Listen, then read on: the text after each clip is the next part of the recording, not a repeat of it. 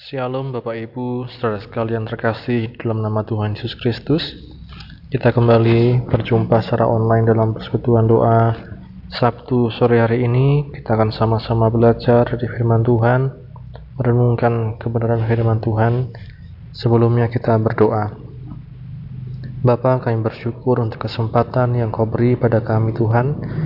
Sore hari ini kami akan sama-sama belajar dari firman-Mu Engkau yang buka setiap hati kami, pikiran kami Tuhan, untuk kami dapat menangkap isi hatimu, untuk kami dapat mengerti firmanmu, dan roh kudus mampukan kami untuk melakukan firmanmu. Kami bersyukur ya Bapa, persiapkan setiap hati kami Tuhan, dalam nama Tuhan Yesus kami berdoa haleluya, amin. Ya. Bapak Ibu, saudara sekalian, masih di dalam seri kitab Mazmur. Di sore hari ini kita akan sama-sama membahas Mazmur pasal yang kelima ya. Mazmur pasal 5 kita buka. Mazmur 5 ayat 1 sampai ayat yang ke-13. Demikian bunyi firman Tuhan. Doa pada pagi hari. Untuk pemimpin biduan dengan permainan suling Mazmur Daud. Berilah telinga kepada perkataanku ya Tuhan, indahkanlah keluh kesahku. Perhatikanlah teriakku minta tolong, Ya Rajaku dan Allahku, sebab kepadamulah aku berdoa. Tuhan, pada waktu pagi engkau mendengar seruanku, pada waktu pagi aku mengatur persembahan bagimu, dan aku menunggu-nunggu. Sebab engkau bukanlah Allah yang berkenan kepada kefasikan, orang jahat tak akan menumpang padamu. Pembual tidak akan tahan di depan matamu, Engkau membenci semua orang yang melakukan kejahatan. Engkau membinasakan orang-orang yang berkata bohong. Tuhan jijik melihat penumpah darah dan penipu. Tetapi aku, berkat kasih setiamu yang besar, aku akan masuk ke dalam rumahmu, sujud menyembah ke arah baitmu yang kudus, dengan takut akan engkau. Tuhan, tuntunlah aku dalam keadilanmu karena seteruku ratakanlah jalanmu di depanku.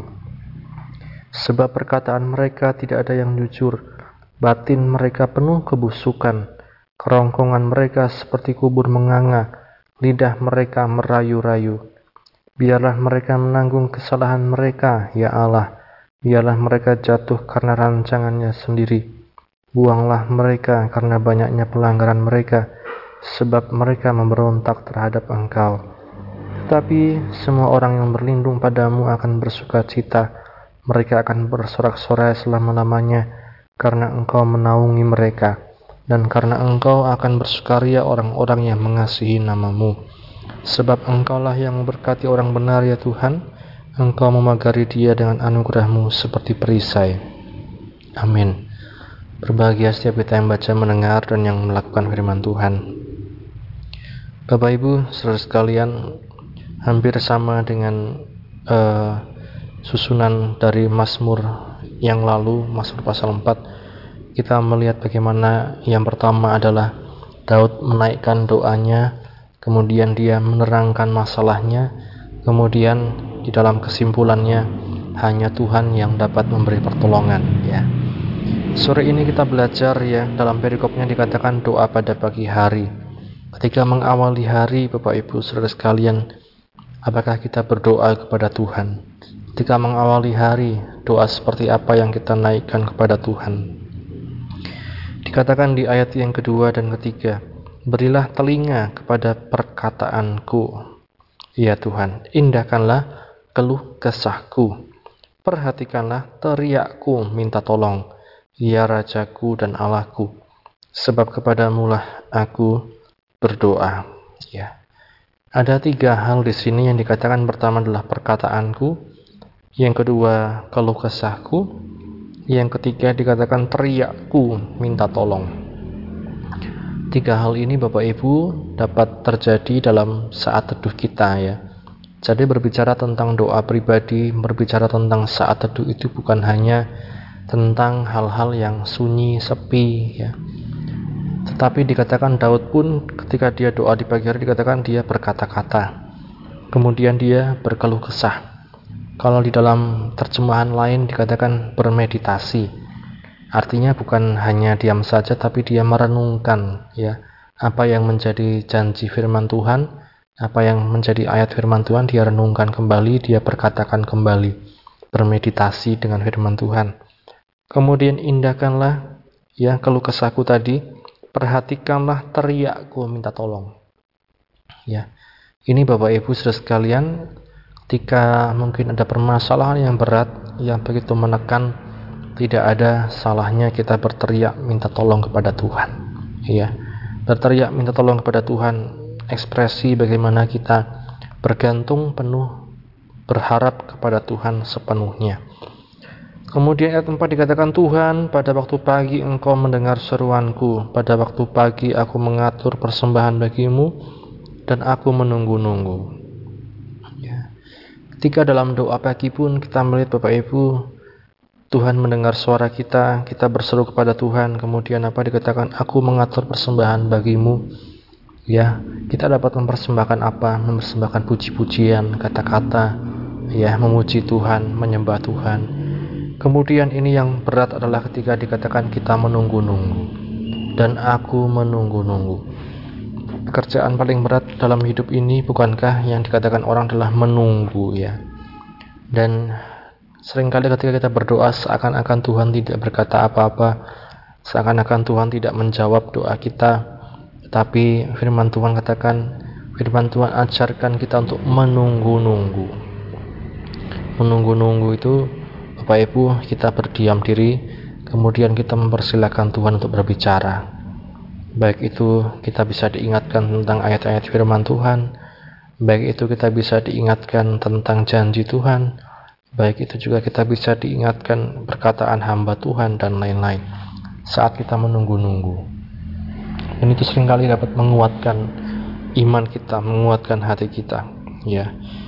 Dan ternyata Bapak Ibu ada permasalahan yang dihadapi oleh Daud, ya. Permasalahan yang kita baca di ayat-ayat selanjutnya dikatakan sebab engkau bukanlah Allah yang berkenan kepada kefasikan. Orang jahat tak akan menumpang padamu dia menghadapi orang jahat ya, orang fasik. Kemudian pembual tidak akan tahan di depan matamu. Engkau membenci semua orang yang melakukan kejahatan. Engkau membinasakan orang-orang yang berkata bohong. Tuhan jijik melihat penumpah darah dan penipu. Ya, dikatakan Bapak Ibu Saudara sekalian, siapa yang dihadapi Daud? Dikatakan penjahat, orang pembohong, kemudian juga penumpah darah, penipu, orang fasik pembual ya membesar-besarkan masalah dikatakan ini yang dihadapi Daud ya sehingga dia minta pertolongan pada Tuhan ya ketika ditipu ketika dikata-katai ya ketika dijahati ya tapi kita lihat Daud uh, berdoa kepada Tuhan dia katakan kalau orang jahat tentunya itu dikatakan engkau bukanlah Allah yang berkenan kepada kefasikan orang jahat tak akan menumpang kepadamu ya Daud tidak ingin disamakan dengan orang jahat ya. Dan Daud tidak ingin ya bagaimana dia terjebak dalam kejahatan yang sama dengan orang-orang yang seperti itu. Ayat yang ke-8, tetapi aku berkat kasih setiamu yang besar, aku akan masuk ke dalam rumahmu sujud menyembah ke arah baitmu yang kudus dengan takut akan engkau. Tuhan tuntunlah aku dalam keadilanmu, karena seteruku ratakanlah jalanmu di depanku. Ya, kembali Daud katakan Tuhan, berkat kasih setiamu aku akan masuk ke dalam rumahmu, sujud menyembah ke arah baitmu yang kudus dengan takut akan engkau.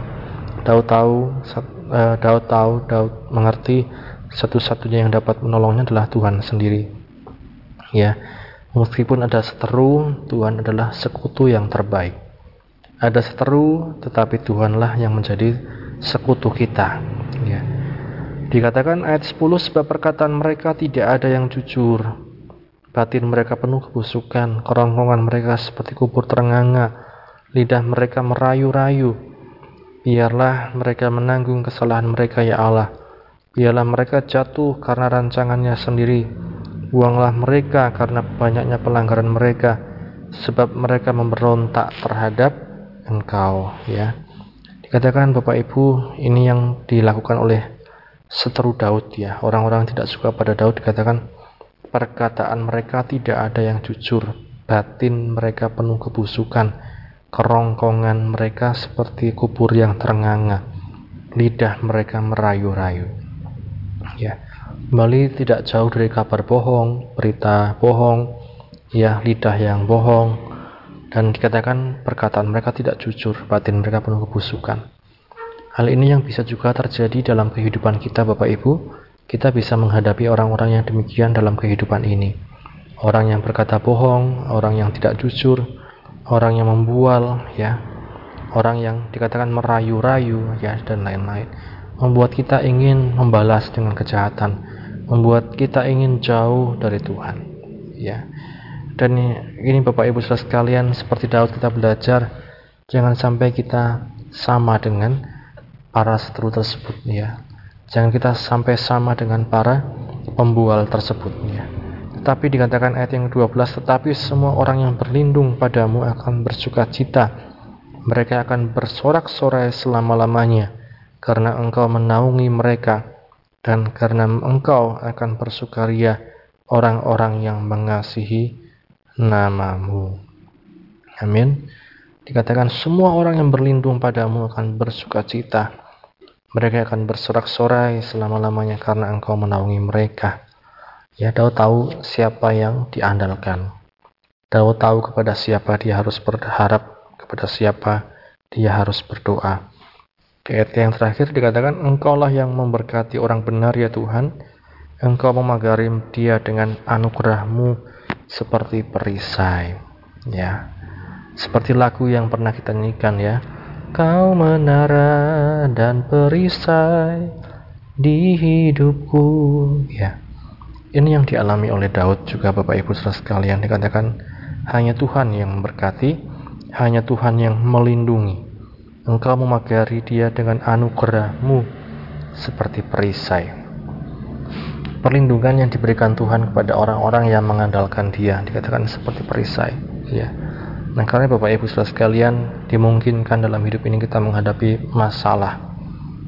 Masalah dari hubungan satu sama yang lain. Mungkin ada orang yang berkata bohong, orang yang berkata tidak benar, orang yang membual, orang yang berkata tidak jujur, dan lain-lain. Bagaimana kita menghadapi itu semua dikatakan andalkan Tuhan, jadikan Tuhan sebagai tempat perlindungan sehingga dikatakan hati kita itu bisa bersuka cita meskipun kita menghadapi berbagai macam permasalahan. Sebab apa? Kita tahu ada Tuhan di pihak kita, sebaliknya Tuhan tidak akan memberkati orang yang fasik, orang yang membual, orang yang tidak jujur. Karenanya Bapak Ibu Saudara sekalian, mari kita belajar sore hari ini untuk terus mengandalkan Tuhan. Dikatakan hanya Tuhanlah yang memagari kita, hanya Tuhanlah yang memberkati setiap kehidupan kita. Amin. Mari sama-sama kita berdoa. Bapak kami bersyukur untuk firman-Mu yang telah kami baca, kami dengar, dan kami renungkan Tuhan.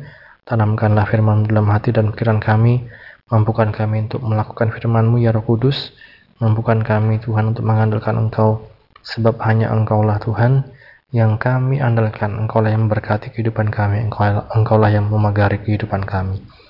Terima kasih Bapa, kami serahkan kehidupan kami dalam tangan-Mu, kami serahkan Tuhan setiap juga anak-anak-Mu yang sudah mendengarkan firman-Mu Tuhan, dalam tiap permasalahan yang dihadapi, biarlah Engkau yang menjadi pembela Tuhan. Engkaulah yang selalu memberikan sukacita yang abadi dalam kehidupan anak-anakmu Tuhan. Terima kasih Bapa yang lemah dikuatkan, yang sakit disembuhkan, yang susah dihiburkan, yang menghadapi permasalahan pergumulan Engkau berikan jalan keluar ya Bapa. Yang bersyukur ya Tuhan, ini doa kami, hanya kami panjatkan dalam nama Tuhan Yesus Kristus. Haleluya. Amin. Puji Tuhan, Bapak Ibu saudara sekalian, ini yang bisa saya sampaikan. Tuhan memberkati. Amin.